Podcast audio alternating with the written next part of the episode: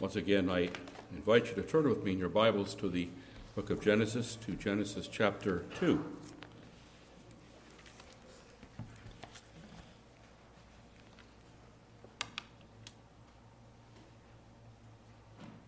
I want to read from Genesis chapter 2, beginning with verse 1 and on down to verse 3. Thus the heavens and the earth and all the host of them were finished. And on the seventh day, God ended his work which he had done, and he rested on the seventh day from all his work which he had done. Then God blessed the seventh day and sanctified it, because in it he rested from all his work which God had created and made. Before we look at some of these words, let us now pray once again for the help of Almighty God. Most blessed and glorious God, we do indeed rejoice in this day of remembrance, a day in which, especially now in the new covenant, we remember not just the old creation, but now the new creation, the creation that was revealed in the Lord Jesus Christ when he rose from the dead. And we do pray even now that you would help us to learn your purpose for us and, and drawing aside that we might worship you one day in seven. We pray, Lord, that you would give us joy in seeking your face and in spending time with you. We pray that such time would not be hated and despised and begrudged, but we pray rather that it would be eagerly embraced, and that from our hearts. And we know, O oh Lord, that it is necessary, therefore, not only that you teach our brains, but that you touch our hearts by the power and grace of the Holy Spirit. And we pray for His Spirit's, the Spirit's help even now. We pray it in Jesus' name. Amen. Throughout history, great victories have been celebrated with great jubilation. It's May 8th of 1945 the day when the German troops finally laid down their arms. And all across Europe and all across America, flags are unfurled, and massive crowds pour into the streets to rejoice in the defeat of the Nazi war machine. With 75 million people dead, most of them in Europe, at last the European phase of the deadliest conflict in history was over. And in the United Kingdom, and I especially comment on this because it was this country, remember, that was bombed day and night by the, by the Luftwaffe. In the United Kingdom, more than a million people poured out into the streets, and a massive crowd gathers in Trafalgar Square in front of the Buckingham Palace in a little while. And after going from the palace to Whitehall, Prime Minister Churchill, he addresses the crowd. God bless you all, he shouts. This is your victory. In our long history, we have never seen a better day than this. then at this point, he asked Ernest Bevin to come forward and to say a few words to the massive crowd. So Bevin cries out, No, Winston, this is your day.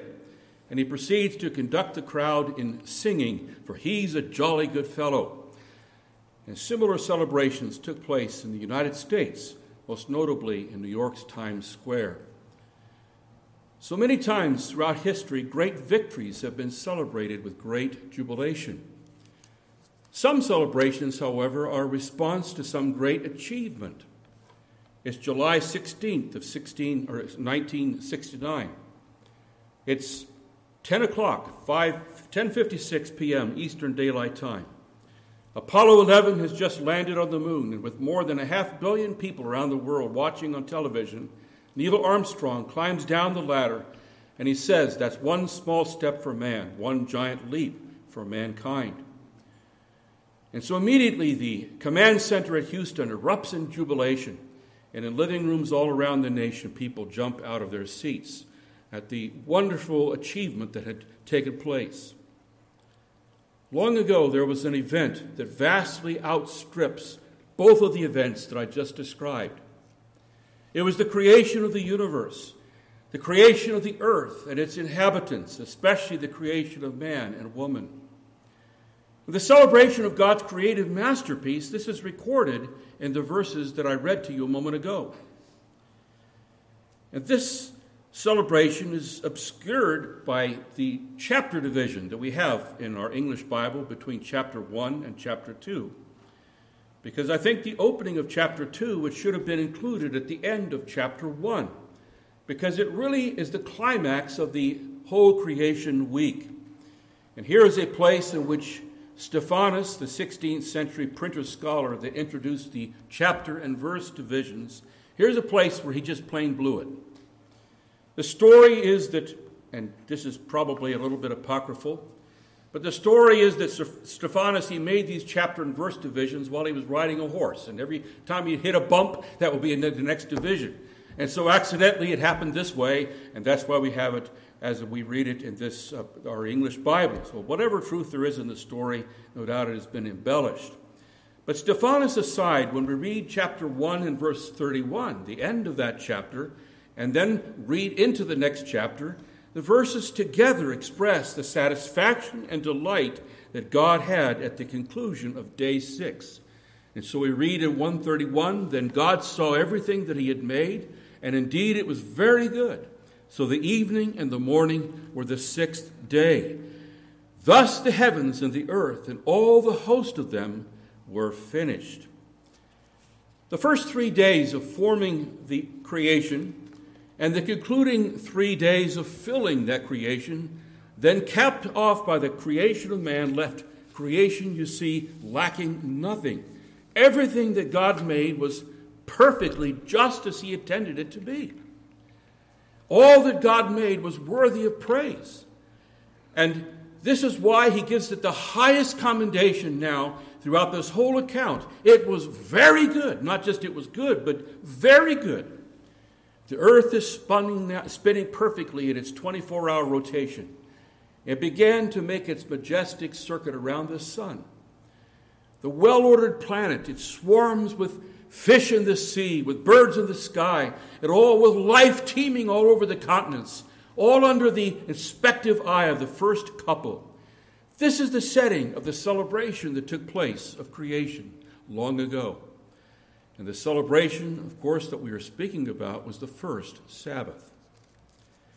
Now, what we have in verse 1 is indicated in the first main heading and the outlines printed in your bulletins. And we covered points one and two in our last sermon a couple weeks ago. And the first of these headings is the glorious backdrop which sets forth the glory of the Sabbath. It's not true to say that the creation week came to the climax at the creation of man and woman. The structure of the first week, it leads to the seventh day. That is the climax to the whole tale. All that God had designed and all that God had willed to put into his masterpiece painting, as it were. It's now in its place. It's finished, perfectly finished. And so the divine artist, he surveys the whole canvas of his work, and he could see nothing that needs to be added, nothing that needs to be changed. The work is so marvelous that when it's finished, it needs to be celebrated. And therefore, the first day after the work was done was a day of celebration and of worship. And then we noted in our last study, in the second place, the divine example which sets forth the essence of the Sabbath. We read that example in verse 2. And on the seventh day, God ended his work which he had done, and he rested on the seventh day from all his work which he had done. So, how is it that God sets this ordinance of the Sabbath before Adam and Eve? How does he get them to do what he wants them to do? Did he give them some kind of a command? Well, we don't read a command in this particular place. What we see here is an example. And it's not delivered to Adam, you see, by a cold edict, but rather it's given in a way that would fire Adam's heart. Adam loved God with all his heart, with all his soul. He was created in God in his father's image. And the, the, the most warm, the most persuasive way to get Adam to join in with the, the Creator in the celebration would be to be as an example before Adam. And so this is what God did.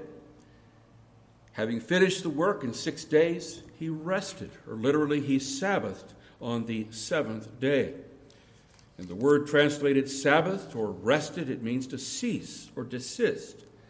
And therefore, the essence of the Sabbath is to cease or desist from ordinary endeavors. And with respect to God, this included three elements. It included cessation from God's creative work. It was not just an idle place, idleness, because God, He still works, as Jesus says. He still maintains the earth. But it's a change of occupations. And so it is with us. And we also saw, secondly, that this rest was of spiritual refreshment. In Exodus 31, Moses gives this reason for keeping the Sabbath. In six days, Yahweh made the heavens and the earth, and on the seventh day, he rested and was refreshed. And this is, of course, not because God was tired, he needed to have a break. It was because God was, as the, as the great painter, as the great sculptor of the universe, he was delighted in what he saw, and he took it all in, and his soul, as it were, God doesn't have a soul, but as it were, he was refreshed, he was satisfied with, he, he was ravished with refreshing delight. And so, even so, this day is meant to be a day of refreshment and joy for you and me. And we also saw that this rest was that of entering into God's resting place. In Exodus chapter 20, we read this reason given for the Fourth commandment For his six days the Lord made the heavens and the earth, the sea, and all that is in them, and rested the seventh day. And the Hebrew word for rested in that passage is different than the one in, in Genesis chapter 2. Instead of depicting the absence of movement, that's the idea of Genesis chapter 2, the word there, it depicts settling down in a particular place. And so we read in Psalm 132, this word is used there the Lord has chosen Zion. He has desired it for his dwelling place. This is my resting place forever. Here I will dwell, for I have desired it. Now, people say, well, every day is, is a delight. People also say, well, every place is, is uh, a place where we can worship God. We don't need to have meetings with God's people. And yet, Jesus has promised a special presence in a certain place. And that place is where God's people gather to worship. And just as there is a special presence in, in places, there's also a special presence in certain times when God has promised that He would draw near to us and He would feed us from His Word and bless us with His presence. So, the essence of the day is that of rest. And this threefold rest is set forth by way of divine example. Now, notice with me, we come now in the third place, and this is going to be our main consideration this morning the divine activities which define the essential character of the Sabbath. What are those activities? What did God do on that day? Verse 3 Then God blessed the seventh day and sanctified it, because in it he rested from all his work which God had created and made. Now, these divine activities set the Sabbath day apart from every other day of the week. And even the way that it's all related to us here in this passage is, is different. There's something different about this day. There's no creation formula here. And all the other six days, we read something like this. And God said, and then what happened is the, the fish all came into existence after God spoke, and then and then the next time, the next event, and God said this. We, we have those kind of formulas throughout the six days, but we don't have that here. And furthermore, the seventh day doesn't have the closing refrain, and there was evening and there was morning to indicate the end of that day. And also, unlike the six creative days, the number of the seventh day was repeated three times. Three times in these three verses, it's spoken of as being the seventh day. And also, the seventh day is the only day that God blessed. It's the only day that God made holy. Now, clearly, you see, God is focusing our attention upon uh, this special character of this day. And indeed, it's what the Puritans called it the Queen of Days. And by this expression, they were repeating what the Apostolic Father Ignatius wrote. And by the way, the Apostolic Fathers were, the, were those that were alive when the apostles were still alive. That's how early they were. And Ignatius says this Let every friend of Christ keep the Lord's Day as a festival, the resurrection day, the queen and chief of all days. Its special character, this day, as this verse tells us, it's set before us by way of two actions that are mentioned in this verse. And with reference to these two activities, I want to point out two things. We want to look at their identity, and then we want to look at their rationale. But first of all, their identity. What are these two actions? In verse 3a, there are two verbs God blessed the seventh day, and he sanctified it. And in the Hebrew, both of them are in the Piel form. And that's a very important thing here at this point. Because this is an intensification of the word as it's used in the Old Testament. To give you an idea of, of how this affects the, the meaning, take the, the Hebrew word for broken. In the ordinary simple active, it would just read this way He has broken something. But in the Piel, in the intensive form, the same word would be translated He is utterly broken or He is smashed. It's, it's an intensive breaking, you see, that takes place. And so here in Genesis chapter 1 and verse chapter 2 and verse 3, the two verbs blessed and sanctified, they are in this intensive form. They're not just simple utterances. They have constitutive, authoritative force. First of all, God blessed the day.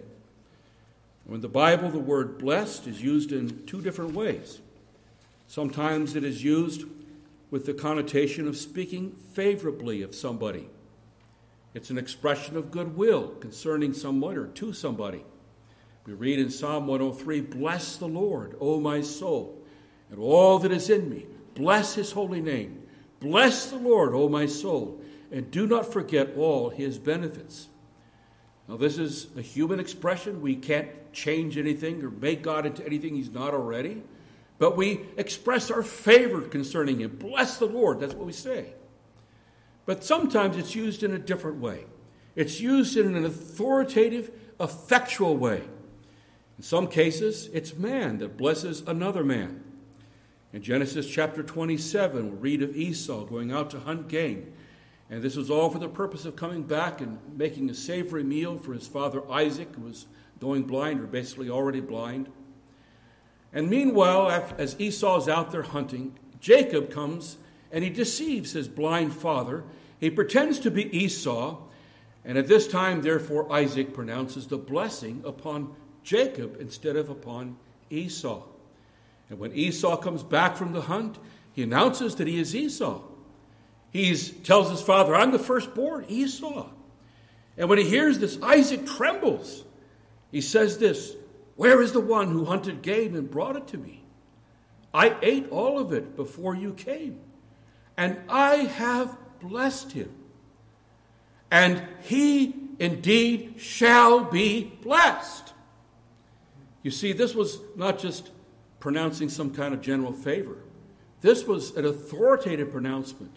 This was God's announcement of a special blessing that was going to be given to Jacob that was not going to be given to Esau. And So, even though it was a blessing pronounced by a man, Isaac knew that the authoritative blessing would be fulfilled by God. But in other cases in the Old Testament, it's God Himself that pronounces the blessing. In Genesis 1 and verse 22 and also verse 28, God pronounces a blessing upon the creatures that He's just made. He pronounces an effectual blessing upon them. He ensures that they will fulfill their purp- His purpose for them. He blesses them. They will therefore multiply, and they will fill the earth with their kind. And in Genesis chapter 1 and Genesis chapter 2, God blesses in ascending order. The things that He blesses First of all, are the beasts, and secondly, man, and then the highest blessing, he blesses the Sabbath. In Genesis chapter 12 and verse 2, we have another instance of this effectual kind of blessing. God says to Abram, I will make you a great nation. I will bless you and make your name great, and you will be a blessing. I will bless those who bless you, and I will curse him who curses you and in you all the families of the earth shall be blessed. It's a covenant blessing, it's an effectual blessing that will take place. It powerfully makes that which is to be blessed to be the one that's to, to be blessed, this, both the recipient and the channel of real good. And so, about the seventh day, Matthew Henry says the Sabbath day is a blessed day, for God has blessed it, and that which He blesses is blessed indeed. In reality, a blessing will characterize that day. And just as His blessing on Abraham was an effectual blessing, God makes the Sabbath a means of conveying real good for His people. He makes it a day that brings heavenly blessings down upon those that observe it. And on that day, there is a real communication of the powers of salvation and of grace. And throughout history, therefore, the Lord's Day is often the day in which multitudes are brought into God's kingdom.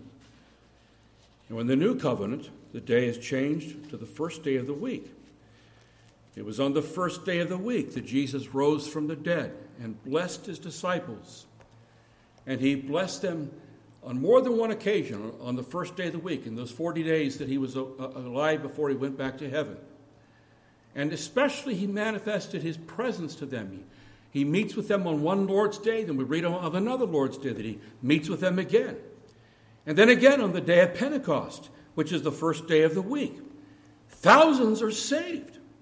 And now, for some 2,000 years, this has been the day the day of resurrection, the Lord's day, this has been the day that God has drawn near to his people in a remarkable way. He feeds them with precious truths, he quickens them with the outpouring of his grace, and he communes with them in a special manner. Now, when God blessed the Sabbath, he constituted it as a day in which he would confer his choicest blessings upon man.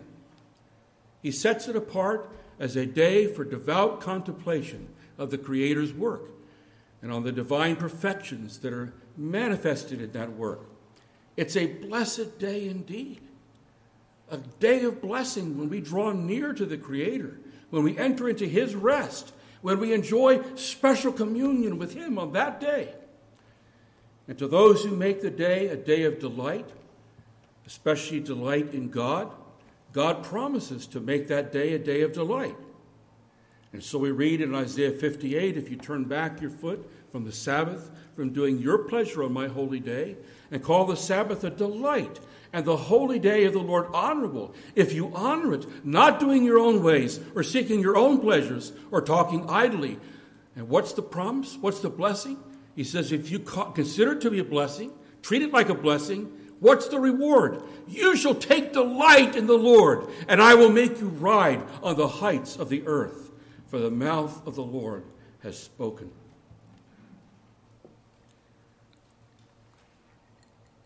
Job chapter 38 and verse 7 tells us that at creation, the morning stars, a reference to the angels, the morning stars sang together, and all the sons of God shouted for joy.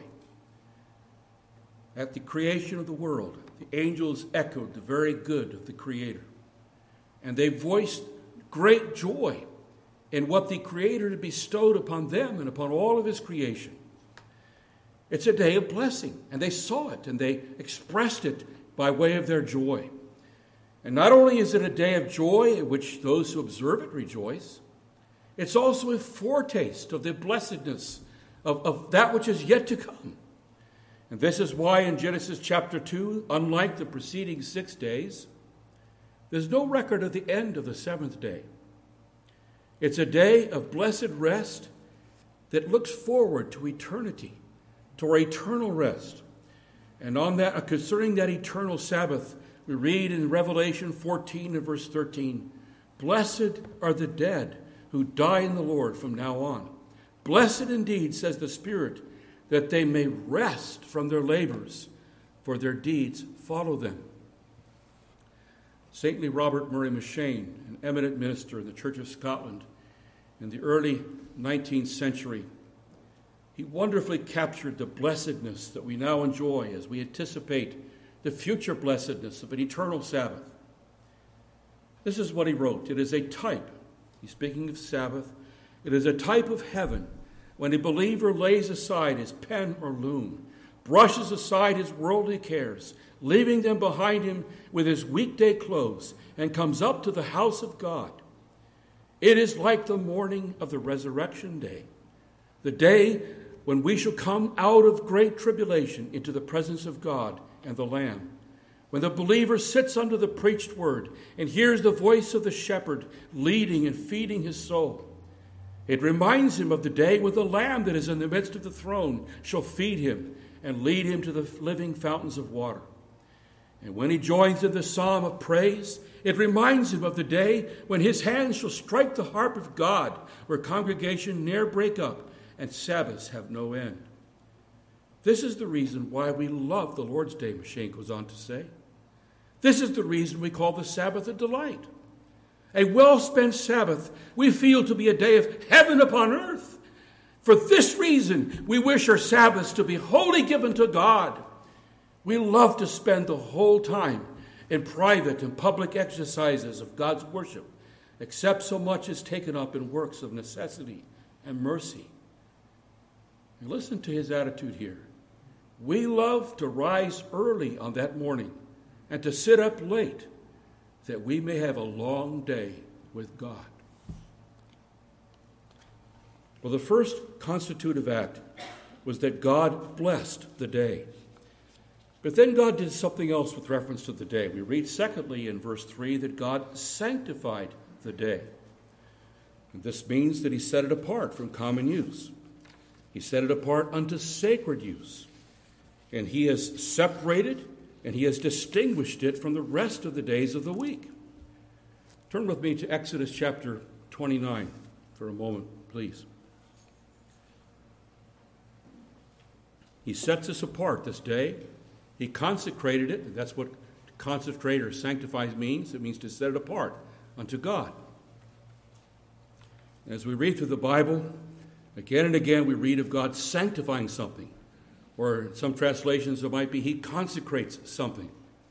When He does this, He removes something from its common, ordinary, everyday use and He sets it apart for sacred use, for the use of worship, for the use of, of service.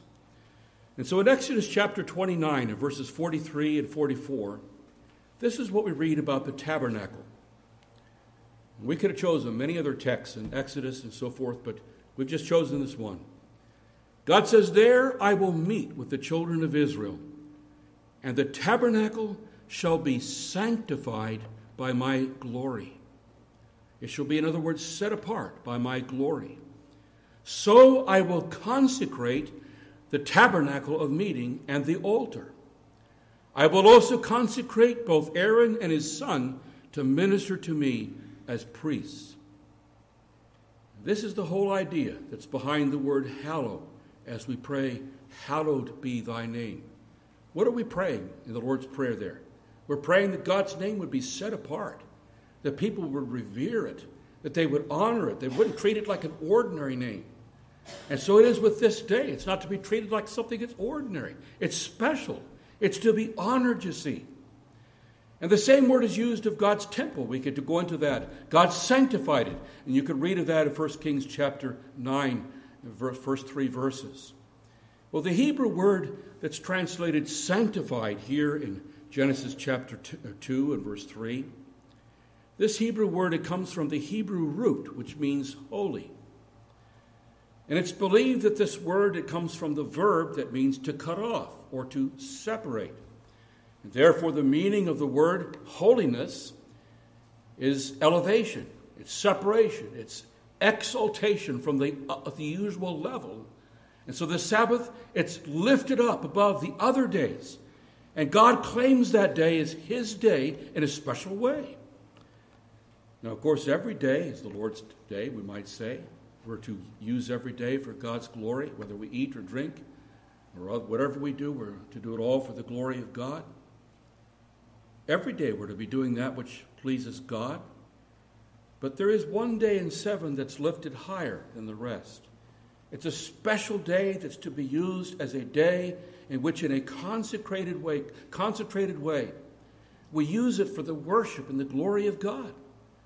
It's to be set apart, and we rest, you see, from other things that we might engage ourselves in God's worship. And God sanctifying this day, it's equivalent to His commanding men to sanctify it. It completely misses the point of Genesis 2 and verse 3 if we just suppose that this is just a record about what God did. It's kind of interesting, this is what God did, but it really doesn't have anything to do with us. That misses the whole point, you see. Again, the Hebrew word in Genesis 2 3 for blessed is the Hebrew word for sanctified, and this is again, let me emphasize again, in the Piel. It is an intensified uh, sanctification. And this stresses that God is authoritatively setting apart. And what God sets apart, we dare not treat common. Now, suppose an Israelite in the wilderness, he's tired of sleeping in his tent for 40 years. His tent's got some holes in it. It looks like it's going to rain that night.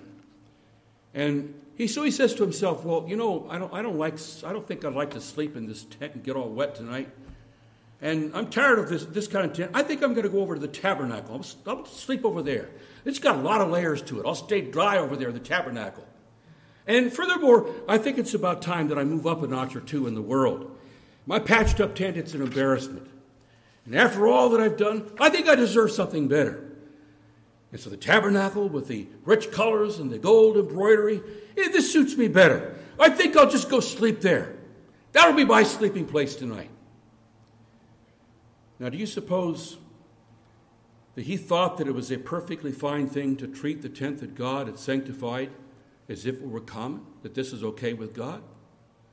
Do you think the Lord is going to let somebody get away with it? When God has set it apart, not just for common use, for anybody that wants to just go sleep there and walk in and out of there?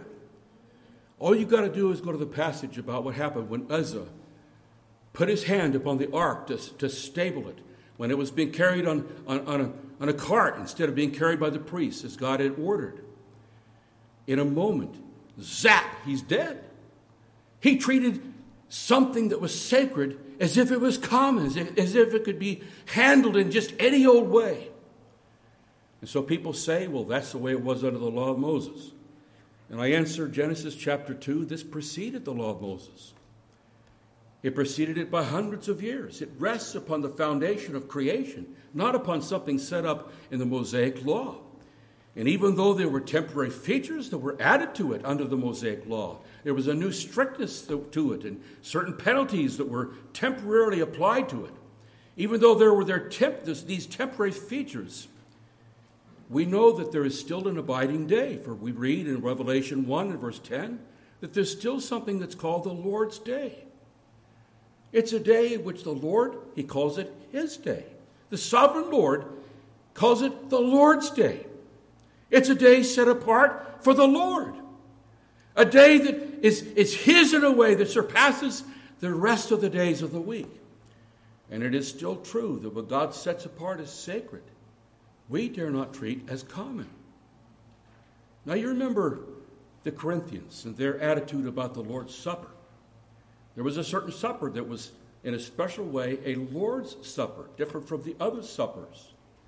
These Corinthians, though, were treat, guilty of treating the Lord's Supper as if it was just a common meal. And so Paul had to write to them when you come together in one place, it is not to eat the Lord's Supper. You don't have it in mind to treat it like a sacred ordinance. For at eating, each one takes his own supper ahead of the others. What? Do you not have houses to eat or drink in? If you're going to just treat this like this, this way, just eat at home, he says, if that's what you're going to do. Or do you despise the church of God and shame those who have nothing?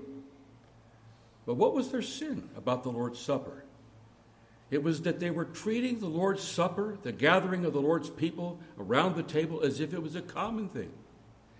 And even so, just as there is a sacred meal set apart from common use, and we call that the Lord's Supper, it's the Lord's, it's, he exercises special lordship over it. There's also a day that is called the Lord's Day. And the one is just as sacred as the other. And just as the Lord's Supper is to be set apart from regular meals, the Lord's Day is to be set apart unto God. Now, of course, it's true that there is a sense in which every day is to be devoted to the Lord. And likewise, there's a sense in which we should dig ditches to the glory of God. And we should have devotion in doing that just like we do when we sing a hymn. But it's simply the case that we have a tendency to be distracted by many other things when we're engaged in those activities. And so the Lord has set apart a day, one in seven, to be used in a consecrated way for His worship and for His service. And what God has declared holy, what God has sanctified, we dare not treat as if it's common. We must treat it as holy. It sounds very pious to say every day is holy, and therefore one day is not more holy than another. But to treat every day the same when God has said that it is not the same, one of them is special, we are behaving as if we think we're wiser than God. The great theologian John Murray writes the recurring seventh day is different, and it is so by divine appointment. To obliterate this difference may appear pious, but it is piosity, not piety. It is not piety to be wiser than God, it is impiety of the darkest hue. To disregard this sanctity is to disregard also our nature. We tend to be distracted. And we will never enjoy undistracted, undisturbed worship until we're, we're in heaven. We, we get distracted even in this room. And it helps us to be focused upon God when we hear the word and when we sing together. But there's still distractions that come into our mind. But for God's but for our benefit, God has given us a day in which we are less distracted than on other days. God knows our nature. He knows what we need. He has given us, therefore, the privilege of setting apart this day, even as He did authoritatively back in Genesis chapter 2. Well, having noticed the identity of these two activities, notice with me, and here I'll be more brief, their rationale. In verse 3, at the end of the verse, we read, Because in it he rested from all his work which God had created and made. The blessedness and the sanctity that was imparted to that day, this is grounded in the divine example. And because of God's example in resting on that day for all time, there is a sanctity and there is a blessedness that's attached to it. God's authoritative sanction of this day, it's clothed, you see, with constraining moral power. And it's the moral power of His example. That's the pressure that was, was put on Adam and Eve's conscience. And because of the slowness of our hearts to engage in spiritual exercises on this day, infinite wisdom has seen fit to add the force of God's endearing example to move us also to treat this day in a way that, that shows that we regard it as a blessed day, as a sanctified day. As Dr. Martin puts it, the great motive for keeping the Sabbath, therefore, is to be like God. The great concern of Sabbath keeping is godliness, or he puts it this way godlikeness. And this motive, it points forward to the day when divine example would change the day from the seventh day to the first day. And just as God gave us an example in the first creation, He gave us an example of the new creation, where Jesus rose from the dead on the first day of the week. And the day of His resurrection, this ushers in a new creation. And this was not only for Jesus, but for all of us who are created anew in our Savior, the Lord Jesus. And so before He ascended to heaven again and again, he celebrated this day with his disciples, a day that soon came to be known the Lord's Day. And likewise, we gladly celebrate that day now, just as he did so some 2,000 years ago. Well, I want to conclude with some words of application.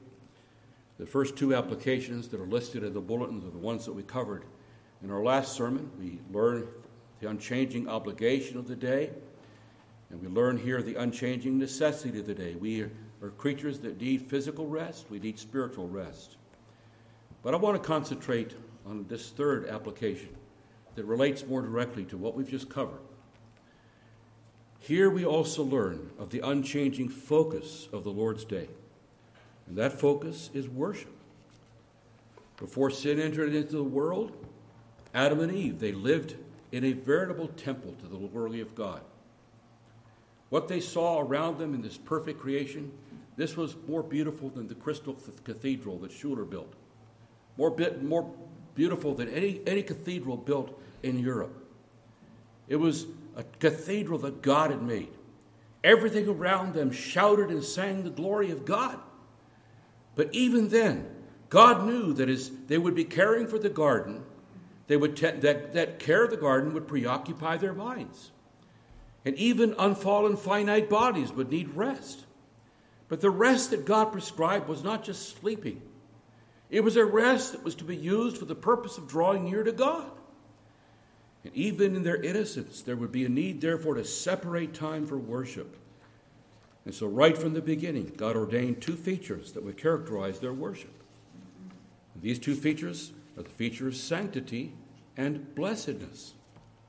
Sanctity should attend our worship, just as it, it characterized the, the first Lord's Day and every Lord's Day since. True worship, it requires shutting out the distractions of the week. It requires setting time apart for God. It requires it just laying everything else out of our minds and out of our hands and everything that we might give ourselves to worship in an undistracted way. And one of the great characteristics of the religion of our day is that it's man centered. The gospel that's preached in so many places is man centered. Thousands come to, to hear speeches that are basically just Christianized uh, uh, motivational speeches that, that give you tips for successful living. It's very man centered, you see. And church services, they tend to have the same feature. They're consumer oriented. Church leaders make it aim, make it their aim to find out what people want in that community. They do, do surveys. Well, what would you like about a church? And then they package their church life accordingly. And the result is a religion of convenience, a religion that pampers the flesh of fallen man. And one thing that the flesh definitely is not disposed to do is to give God one day of worship. And therefore, there is a deep seated aversion to the doctrine of the Christian Sabbath today. It used to be the general view among Christians all across the country. And now that's been rejected. And this is a man centered type of a, of a religion that rejects this. And not only is the religion of our day man centered, even the world's view of sin is man centered. Edward Donnelly, he writes with great insight concerning this when he says, What is sin nowadays? What is considered wrong and shameful? What sort of behavior should we avoid? The best general answer it might be anything that hurts others. We should try to be our best not to harm or cause distress to another person. That is seen to be evil. We should not lie, exploit, or use violence. Children should not be abused. You shall not steal, though rapidly to decrease, eh, to, and, and also the rapidly decreasing to ex, decreasing extent, the seventh commandment, you shall not commit adultery. These commandments seem sensible rules for society. In other words, all the ways in which we think, yeah, we don't want to hurt other people. So th- those, those commands, they make sense. And what, though, he goes on to say, you try talking to them about the second commandment, the third commandment, the fourth commandment, not to worship God in any other way than that which is appointed in His Word, the first commandment, or the second commandment, not to take God's name in vain, the third commandment, to keep the Sabbath holy, the fourth commandment. These, talking about society in general, they regard as ridiculous. And why the difference? Why do people accept some of the commandments as valid while rejecting the other commandments because they have a man centered view of sin. You see, hurting people, that's wrong. But it doesn't really matter what we do with respect to God. That's okay. Anybody can do whatever they want. Why do people accept these commandments, others, some commandments as valid and reject others?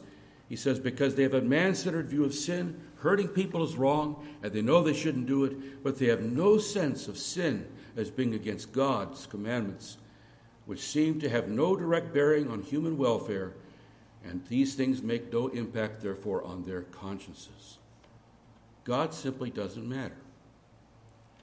And it's the God centeredness of the fourth commandment, the God centeredness of this day as it was originally given, even before the commandments. It's the God centeredness of this, this commandment that goes against the grain of our worldly generation, our man centered generation. And likewise, the whole idea that God is to be given one day in seven, it goes against the grain of our hearts as well by nature. At the bottom, you see, sin is everything that centers on self rather than God. We, we make ourselves to be the orbit of everything. And God is to be the orbit of everything you see. And these first commandments and the, the, the Ten Commandments, they focus upon the fact that God is to be central. And the more we embrace God's plan, though, of shutting out all these worldly interests that distract our worship, the more our minds and hearts are consecrated to Him. Well, the first feature that should characterize our worship is sanctity. The second feature is blessedness. The sense of sanctity and awe ought to be a prominent feature of our worship. But we mustn't suppose that the more miserable we are, the more God is pleased. God blessed the Sabbath day. He didn't intend it to be a miserable day. He intended it to be a happy day, the happiest day of the week. Our Lord's Day worship, therefore, it should include the element of joy. Didn't we read at the outset of the service the psalmist's invitation, Oh, come, let us sing to the Lord. Let us shout joyfully to the rock of our salvation. Let us shout joyfully to him and sing psalms. The Lord's invitation, you see, is to enter into his Sabbath rest. It's an invitation to share in joy and delight. Likewise with worship. The Sabbath, God invites us to come and share in his blessedness and joy. It's a day in which God comes to his worshiping people with his hands laden with spiritual gifts. And one of the great purposes of the day is the enjoyment of these spiritual blessings that he offers to us on this day. And when we read that God blessed this day, we ought to understand that this means that God made it to be a day that is spiritually fruitful, it is blessed. Just like the animals were to be fruitful, they were blessed, they were to multiply. The slander is often leveled against the Puritans that with their Sabbath day strictness, they became a, it became a day of misery. But the Puritans, they had a different attitude by and large. They spoke of this day as the market day of the soul. What are they speaking about when they called it the market day of the soul? Well, I think you ladies especially should enjoy this because most ladies, one of the most pleasurable things to do in the week is when you go shopping. You, you go with your money, and what is the thing that's pleasant about it? It's because of the things you're going to bring home at the end of that day or the end of that little trip. You go to the market, you see, to get special things that maybe you need or maybe you don't need so much, but you just see it and it's really something nice you would like, and so you buy it. And just as we go shopping, you see, with eager anticipation because we hope to purchase some things, we should come to this day with the same excitement. We're going to get some spiritual blessings. This is our market day, our spiritual market day. And we get blessings that are far greater than anything that money can buy. In his sermon on Psalm 138 and verse 5, a verse that says, They shall sing in the ways of the Lord. Great preacher Charles Spurgeon said this I see some on a Sunday who look dreadfully solemn, and they walk to their places of worship as if they were going to the gallows and never expected to come back alive.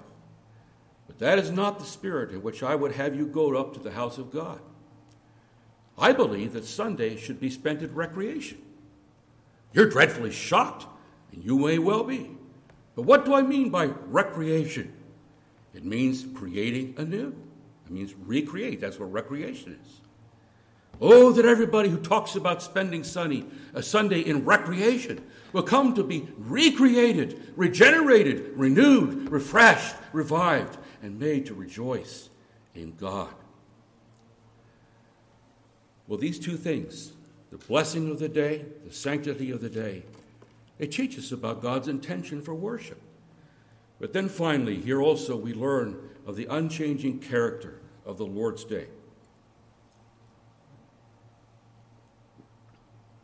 Under the Mosaic covenant, there were many specific applications of the principle of one day in seven. These were temporary. You're not to pick up sticks, you're not to kindle a fire. All kinds of extra rules were given. And those things were removed with the coming of Christ. They were temporary additions. And as such, the Jewish Sabbath, it doesn't abide. But the essence of the day, as it was given at creation, this carries over. And these two features carry over the feature of sanctity and blessedness. And therefore, there are two ways in which we violate the Lord's day it's by removing the sanctity of the day or by removing the blessedness of the day. We sin when we remove its sanctity.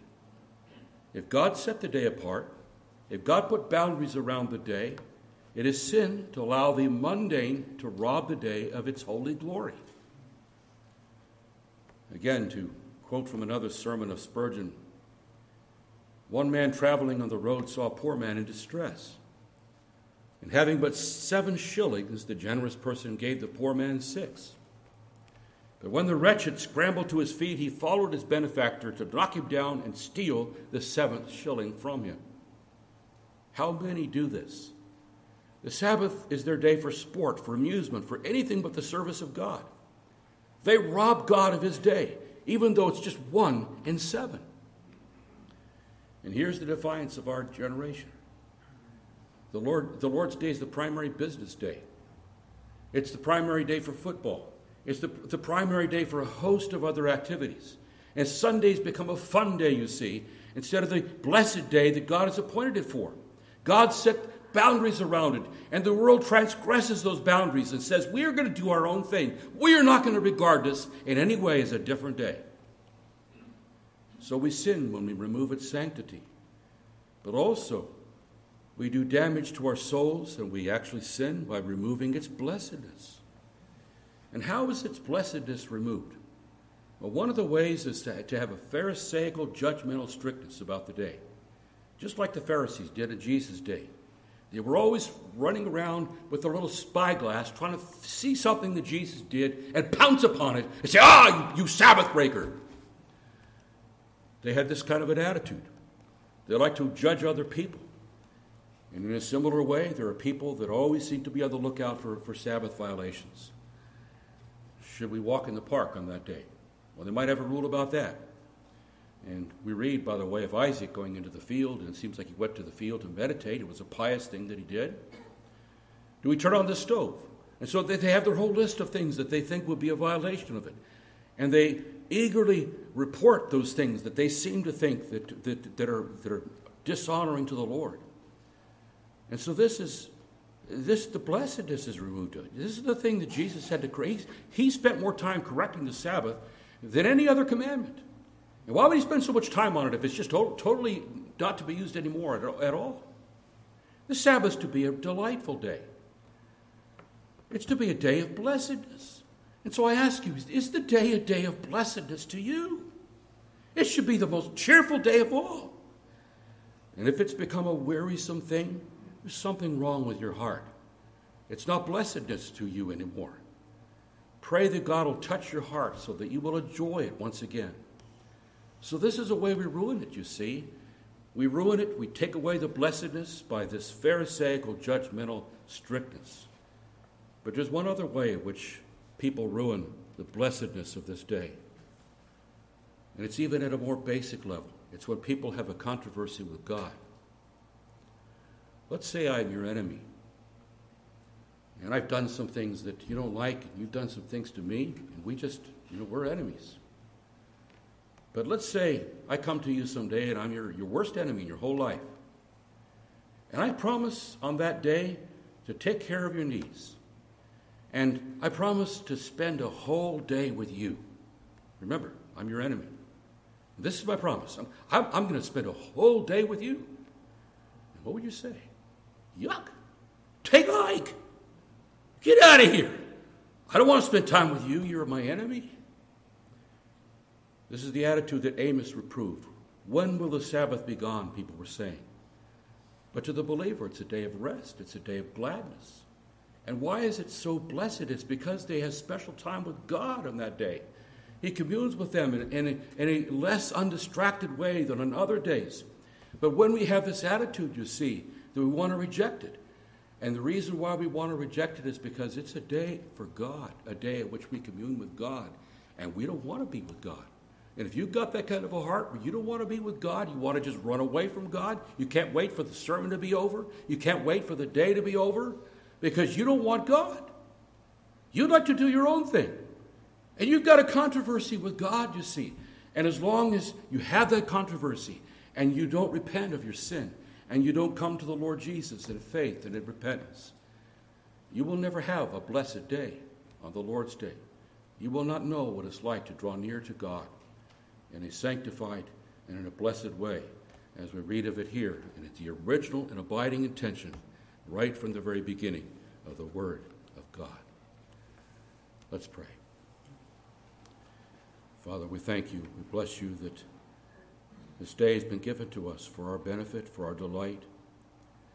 And we confess that many times we have fallen short of what you would have for us in terms of our drawing aside from worldly things and other things that we might spend time with you and spend time with your people. And we pray, Lord, that we would call the day a delight. We pray that you would help us to withdraw our foot, as the prophet puts it, from doing other things that we ordinarily would do.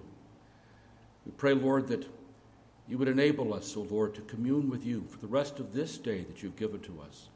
That you would enable us to so order our time in this day that it's a day in, in which we, we truly enjoy the, the, market day of our souls, a, a day in which we reap great spiritual blessings, a day in which you speak to us, a day in which our hearts are filled with song and our hearts are filled with joy because you are our joy, because our Savior is our joy.